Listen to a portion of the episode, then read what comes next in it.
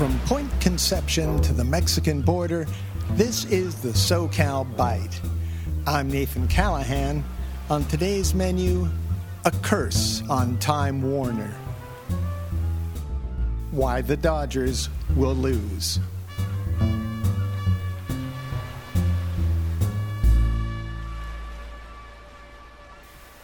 The big Dodger in the sky is angry.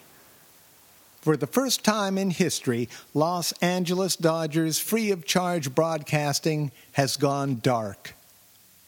After over half a century of beaming into every home in LA and points beyond, Time Warner is blacking out over the air Dodger baseball. Last season, fans were able to tune their TV to 50 out of the 162 regular season games free of charge.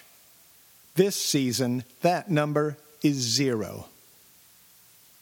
The blackout scheme began this winter when the Dodgers were paid an astronomical $8.6 billion by the East Coast media cartel, Time Warner Cable for their signature on an exclusive 25 year contract to first create, then manage a new Dodgers only television network, Sportsnet LA. To get a return on this obscenely extravagant investment, Time Warner is charging every cable TV subscriber whose carrier offers Dodger baseball $5 per year whether those subscribers upgrade to Sportsnet LA or not. It will cost cable subscribers hundreds of dollars more to actually watch the Dodgers. Everyone else will be blacked out, and the subscriber charge is scheduled to go up over time.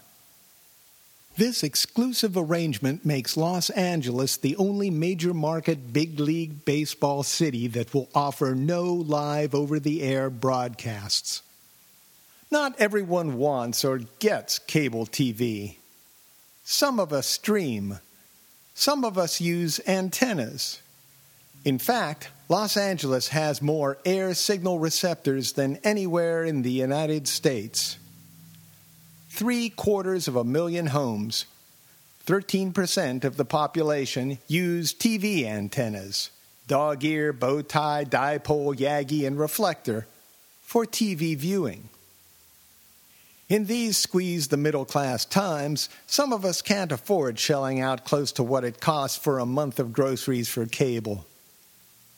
And so we've been shut out of home team baseball. Times change. Thanks to Time Warner, a significant number of Angelinos and their children will have more access to porn than they will to the Los Angeles Dodgers.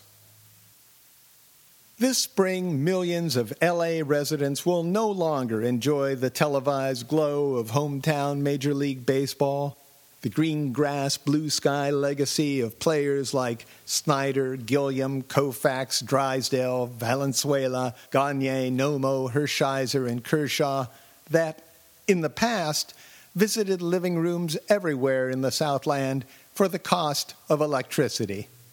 Some of these are fans who wear Dodger blue all day and dream of sitting near the Three Sisters in the left field pavilion near the bullpen. They aren't luxury box owners who bring their business prospects to the arena, but lifelong fans who bring their hopes and dreams to the field. They know that baseball is the most superstitious game in sports. It is awash in magic, fetishes, rituals, and taboos. The curse of the Bambino, Jason Giambi's good luck gold lame thong underwear, Yasiel Puig writing Dios in the dirt near home plate. Don't step on the foul line when you take the field. Don't talk about a no hitter while it's in progress. Don't cross the fans. There are ghosts at Chavez Ravine, where in 1957 Walter O'Malley cast out thousands of low income residents, mostly of Mexican descent, to build Dodger Stadium. I can hear their spirits weeping in the hills, Los Angeles down below. May those spirits haunt this team May a cold wind blow in from the outfield when a Dodger connects. Without the cheering of the less fortunate, without the grace to share with every citizen of Los Angeles, the Dodgers are a commodity that future generations may choose to disconnect.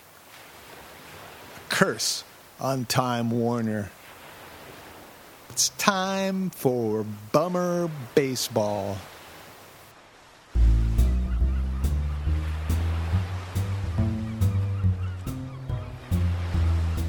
For more SoCal Byte audio essays, visit socalbyte.com. That's S O C A L B Y T E dot com.